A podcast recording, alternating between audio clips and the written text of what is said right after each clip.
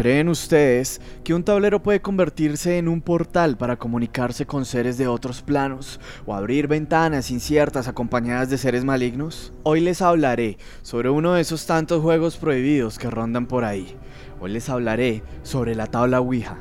Este tablero es conocido como un portal espiritual, un portal místico, un oráculo, para entablar una comunicación directa con seres que ya no habitan nuestra realidad Muchos catalogan este juego como una farsa, asegurando que simplemente se trata de una estafa manipulada por quienes usan dicho tablero.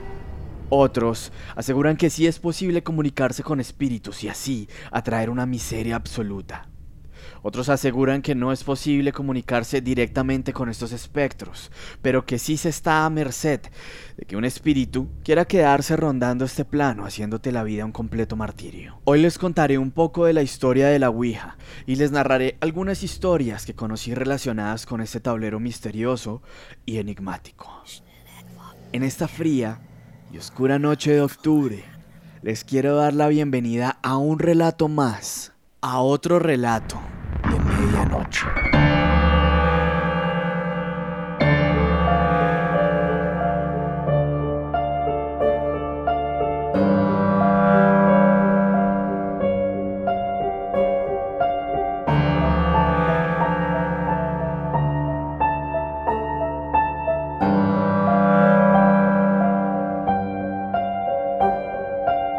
Ouija forma parte de la cultura popular desde hace varios años, ya sea por películas, donde la vemos abrir portales siniestros, o por tradición popular. Sin embargo, la Ouija aparece en varios archivos desde 1891, como Ouija, la maravillosa tabla que habla. Y tuvo mucho éxito, como un juguete mágico que contestaba preguntas de pasado, presente y futuro, con mucha certeza. Incluso llegó a Nueva York como una patente oficial y con un precio de dólar con 50 para aquella época. Esta tabla no era diferente a todas las que conocemos. Una superficie plana con las letras del alfabeto en semicírculos, los números del 0 al 9 y las palabras sí, no y adiós, junto con un oráculo, el cual es una placa con forma de gota, con una pequeña ventana al centro, que es la que se mueve a través del tablero. La idea principal era que dos personas se sentaran alrededor de la tabla, colocaran la punta de sus dedos en la placa u oráculo y así realizar una pregunta y esperar a que la placa se moviera y respondiera. Sin embargo, esta es la historia comercial de la tabla como un juego, pero los orígenes de la Ouija datan de mucho antes, aunque no se ha podido especificar hasta ahora exactamente su fecha. A pesar que la Ouija se remonta a las actividades espiritistas en Europa, el boom en Estados Unidos se dio en el siglo XIX, específicamente en 1848, con las hermanas Fox, que vivían en el norte de Nueva York, quienes aseguraban recibir mensajes del más allá. Las sesiones espiritistas no eran mal vistas, al contrario, se podía compaginar con la práctica del cristianismo, pues no tenía nada de malo contactar espíritus, y menos en una época donde muchos morían jóvenes. Comunicarse con los muertos era común, no era visto como algo extraño o bizarro. Es difícil imaginar que hoy vemos eso y pensamos, ¿por qué están abriendo las puertas al infierno? afirma Robert March, historiador que ha estudiado la Ouija desde 1992. Por supuesto que esto no pasaba por la mente de las personas del siglo XIX. Ellos solo querían comunicarse con sus muertos, aunque la frustración crecía cada vez más, pues estos mensajes se tardaban en llegar, sobre todo si esperaban un golpe en la letra adecuada para armar la oración. Ahí es cuando entró la compañía Kennard Novelty, los primeros en comercializar la tabla Ouija.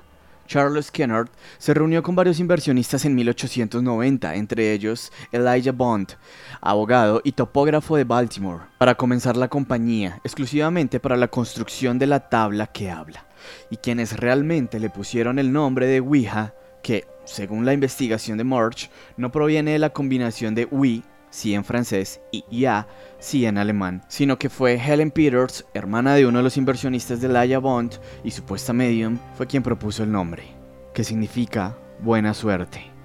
Para lograr patentar la tabla, Helen Peters y Elijah Bond debían demostrar a las autoridades que en realidad la tabla funcionaba. Fue una simple prueba. Los espíritus debían deletrear el nombre del encargado de patentes, que, cuenta la leyenda, Peter y Bond desconocían. Y si era correcto, la patente era suya. ¿Qué pasó? El 10 de febrero de 1891 lograron la licencia del juguete. La compañía no explicaba cómo funcionaba la tabla, solo aseguraba que era verídica. Este misterio la hizo un éxito rotundo y llevó a que Kennard Novelty pasara de tener una fábrica a tener siete en diferentes ciudades. En los años 20 creció la popularidad de la tabla y después de la Segunda Guerra Mundial llegó a vender 50.000 unidades. En 1967 fue adquirida por nada más y nada menos que los Parker Brothers, y tan solo en ese año se vendieron 2 millones de tablas, ganándole así al clásico juego de mesa, Monopoly. Por supuesto que no todo era felicidad, existieron varios reportes de crímenes donde los autores aseguraban que la Ouija les había indicado cometer asesinatos. Por ejemplo, una mujer en Nueva York aseguraba que la tabla le dijo que matara a su madre y dejara el cuerpo 15 días en su sala antes de enterrarla. Poco a poco la Ouija se fue convirtiendo en un objeto diabólico satanizado por los más conservadores. Pero en 1973 se estrenaría una de las cintas más polémicas de la historia y hasta la fecha considerada como la película más aterradora de todos los tiempos, El Exorcista.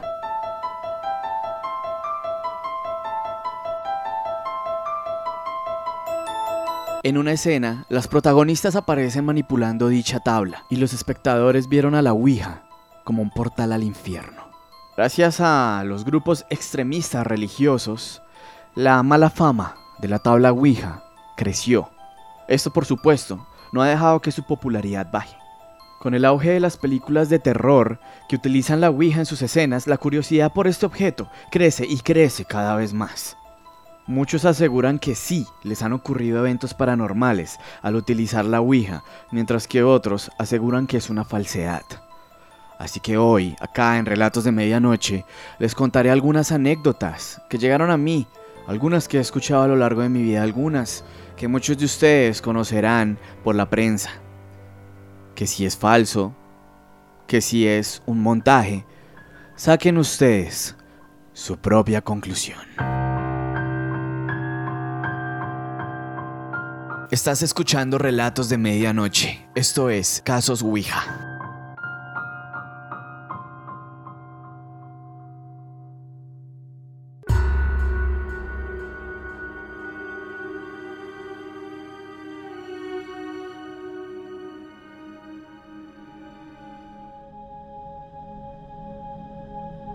El 7 de marzo de 1920, los titulares de todos los periódicos locales informaron del curioso caso de varios ciudadanos del pequeño pueblo de El Cerrito, estado de California, que perdieron el norte simultáneamente. Al parecer, la policía tuvo que detener a siete personas que se habían vuelto locas y vagueaban desnudas después de asistir a una sesión de tabla Ouija. Durante los próximos días, la locura se propagó como el fuego. Un agente de la policía se quitó su uniforme antes de entrar corriendo a un banco, gritando como un loco. Otra chica de tan solo 15 años también fue detenida por ir por la calle desnuda. Al preguntarle por qué iba así, ella respondió, es más fácil contactar con los espíritus sin ropa. La histeria llegó a tal punto que las autoridades tuvieron que enviar a un equipo de psicólogos y psiquiatras a la ciudad para que examinaran a 1.200 personas. Aunque los especialistas concluyeron que su origen se atribuyó a una histeria colectiva. El gobierno local tomó la sabia decisión de prohibir la Ouija en el Cerrito y todos los pueblos cercanos para prevenir otro brote de locura colectiva. En Argentina, un extraño caso conmovió a la localidad bonaerense de San Pedro. Una familia tradicional padeció las consecuencias de estos juegos prohibidos. Su hija de 12 años quedaría en un aparente estado de posesión. Una semana después de haber jugado, comenzaron las actitudes extrañas que llevaron incluso a que internaran a esta niña llamada Milagros, aunque apenas un día después le dieron de alta. La madre declaró en la prensa lo siguiente. Hemos visto cómo se le hincha la panza, se le forma una cara, se mueve para todos lados, como que se le quiere salir. Lo mismo le pasó en los brazos. eran como dedos que se le querían salir.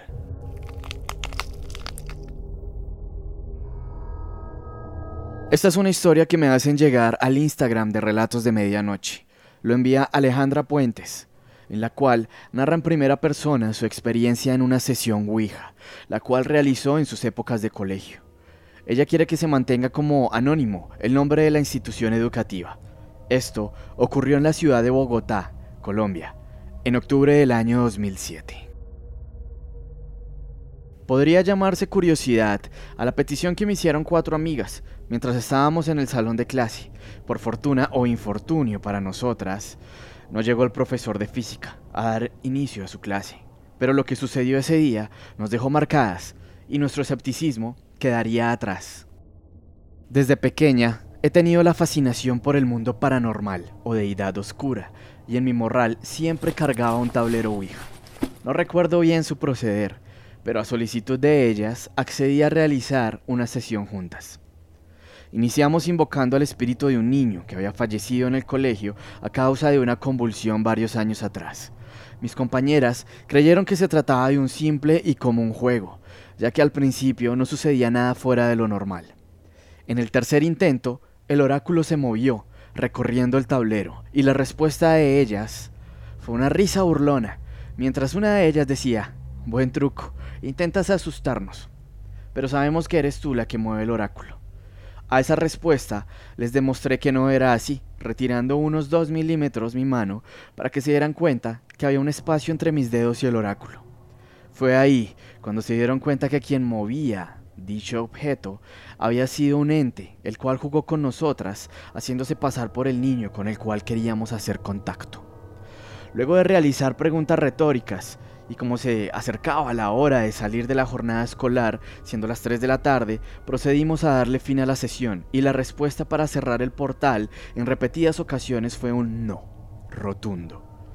Quise probar con una pregunta diferente. ¿Era posible terminar esta sesión fuera de las instalaciones del colegio? Sí, contestó. Una de mis cuatro amigas vivía muy cerca de allí y por suerte tenía la casa sola.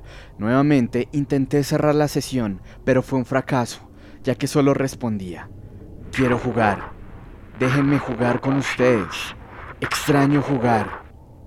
Pero cada vez que le respondía que no queríamos jugar y que queríamos cerrar el portal, se movían objetos en la cocina.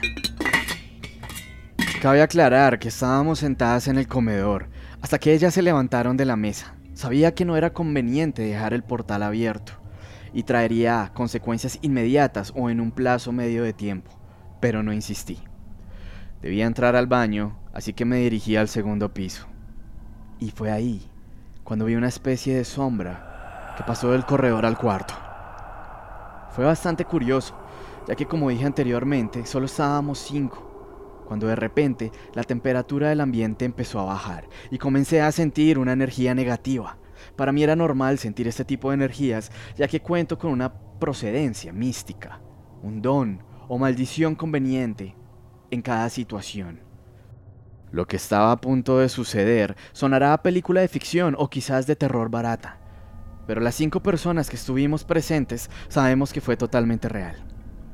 Cuando salí del baño, noté que se había escabullido algo debajo de la cama y quise revisar. Había un olor fétido y logré ver una mano. Me retiré y empecé a bajar las escaleras rápidamente y les dije, debemos salir de aquí, hay algo arriba, pero ya era tarde. Eso que vi empezó a bajar las escaleras, de manos y pies, como si fuera un animal salvaje, andando en cuatro patas.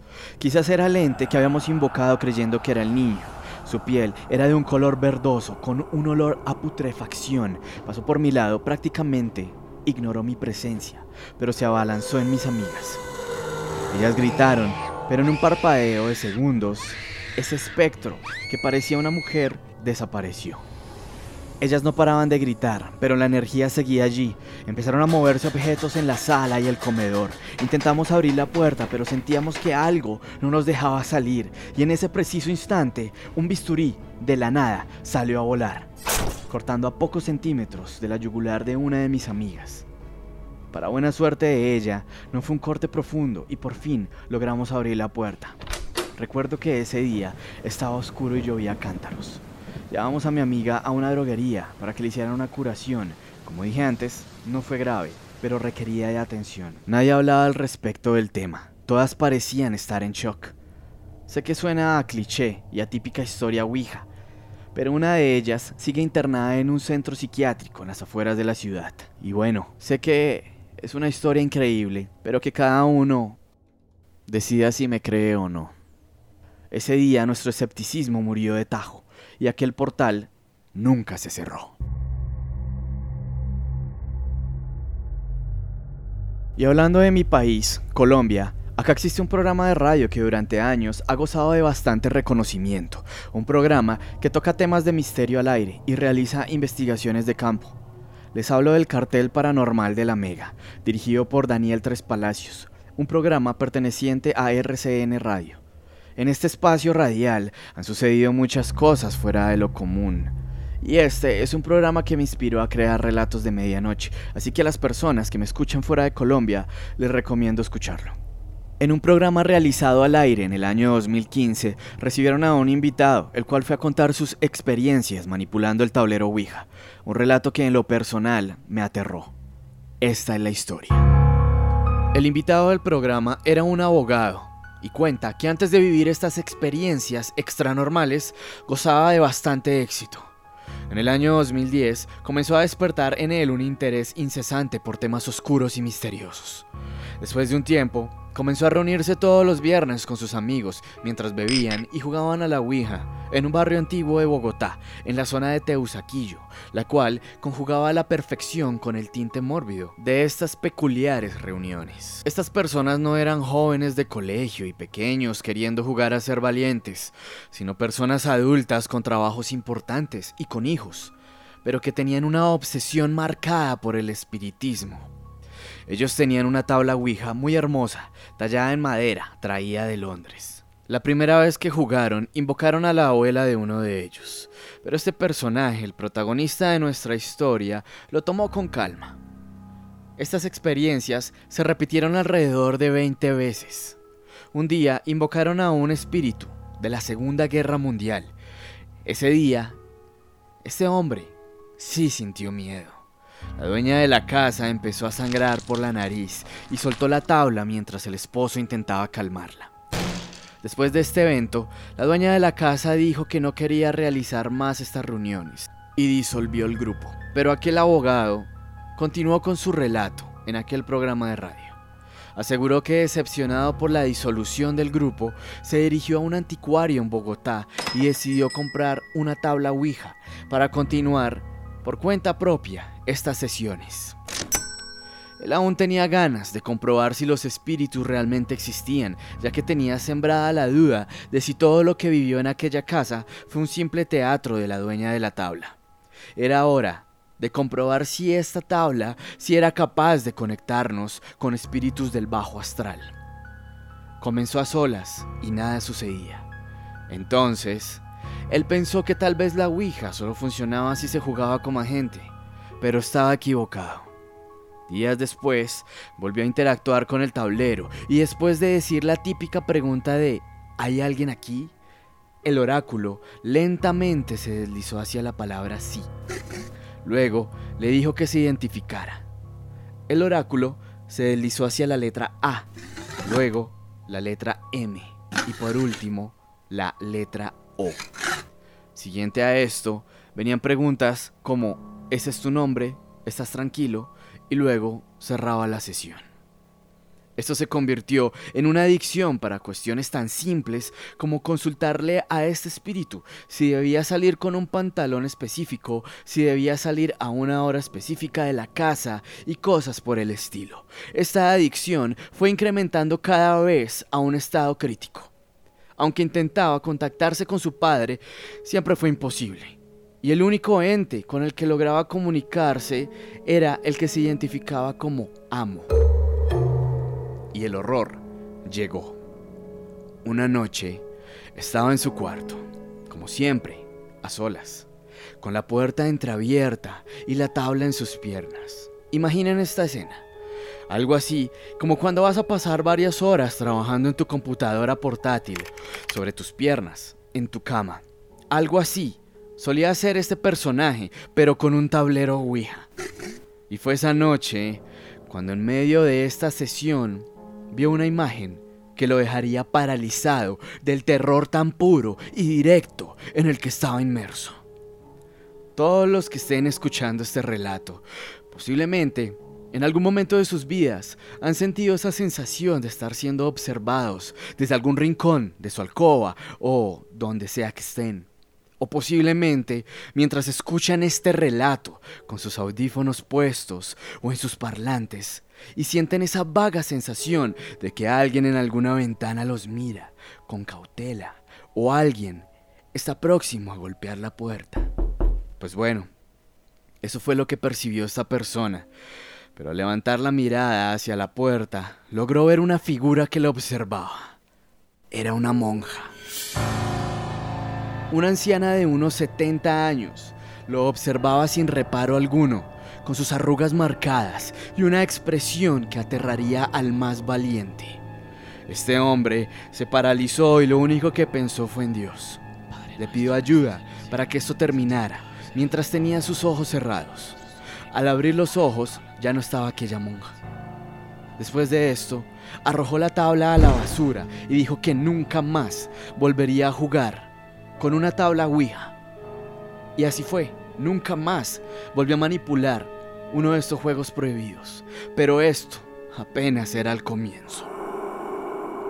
Con el tiempo, su salud fue desmejorando y tuvo que ir en repetidas ocasiones al médico. Claramente no mencionó el episodio Ouija, por miedo de que pensaran que estaba loco. El veredicto del doctor fue un trastorno de ansiedad. Los días pasaron y mientras aquel hombre desempeñaba sus labores de abogado en los juzgados de la capital, en aquel antiguo edificio, mientras bajaba las escaleras, pasó por el cuarto piso. Volvió a ver a aquella monja. Frenó en seco y se puso pálido.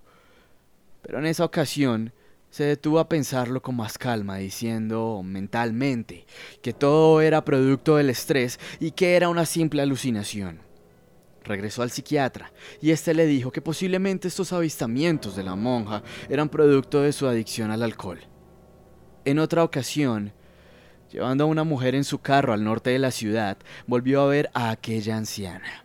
Dejó a la mujer y cuando volvió a seguir su camino, Dirigió su mirada al espejo retrovisor y estaba esta monja sentada en su carro observándolo. En otra ocasión, se encontraba en una finca y se dirigió al baño, el cual quedaba por fuera de la edificación, y vio cómo la monja saltó de un árbol a otro, con la mirada fija en él. Este fue el punto en el que el desespero llegó. Este hombre decidió internarse en una clínica psiquiátrica pero siempre con un secreto a cuestas. No era capaz de revelar sus prácticas Ouija. En una ocasión se cortó las venas en aquella clínica, un intento fallido de quitarse la vida. Este personaje ya estaba desesperado con este tema, y como conclusión los médicos decidieron ponerlo bajo terapias de electroshock. Lo acostaban en una camilla, totalmente sedado, y al estar con anestesia sentía como el pecho se dormía y se le dificultaba respirar. Luego le ponían unos electrodos en la cabeza mientras le enviaban una carga eléctrica al cerebro. Esto lo que hacía prácticamente era saturar sus neuronas intentando borrar parte de su memoria. Esta terapia consta de 25 sesiones, una cada mes. Él describe que al terminar la terapia olvida quién es, quién es su madre, su padre. Es casi como si lo drogaran y lo botaran en una ciudad que no conocí y que poco a poco los recuerdos van regresando. Esta práctica suena muy cruel y medieval, pero aunque no lo crean, esto se practica hoy en día y para muchos esta puede ser una solución a diversos trastornos mentales. No sabemos si realmente lo que vio fue una alucinación o si realmente un demonio con una imagen de monja se le aparecía, aunque se presentaba como Amo, tal vez el nombre real era Amón, que según la demonología es un marqués del infierno que comanda 40 legiones de demonios. Él cuenta las cosas del pasado y del futuro. Pero bueno, esto es simple especulación mía. Este hombre se dio cuenta que estaba jugando con algo que no debía. Dejó esto a un lado y está intentando llevar una vida más tranquila. Y para el momento en el que fue invitado a aquel programa de radio, contaba que eran 25 sesiones de electroshock, como ya les conté, pero que iba en la número 23 para ese entonces. Y al menos, para el día de aquella entrevista, asegura que nunca dejó de ver a aquella monja. La tabla Ouija es real ¿Este es un oráculo misterioso que nos enlaza con los muertos o es simplemente charlatanería? Es muy difícil saberlo, ya que nadie tiene la verdad absoluta. Pero si usted que me está escuchando tiene una historia relacionada con la tabla Ouija que quiera que yo conozca y le gustaría que sea narrada en este podcast, envíemela como mensaje interno al Instagram que dejo en la descripción de este capítulo. Esta vida está llena de parajes extraños, pero miren muy bien a su alrededor, porque puede ser que en tiempos pasados, en el lugar en el que usted está, en su casa, en su sala, en su alcoba, dejaron abierta una puerta para que seres oscuros entren en este plano y puede que estén detrás de ti o vigilándote fijamente en tu alcoba mientras escuchas este relato a solas. Y estos seres están esperando con ansiedad el momento en el que cierren los ojos.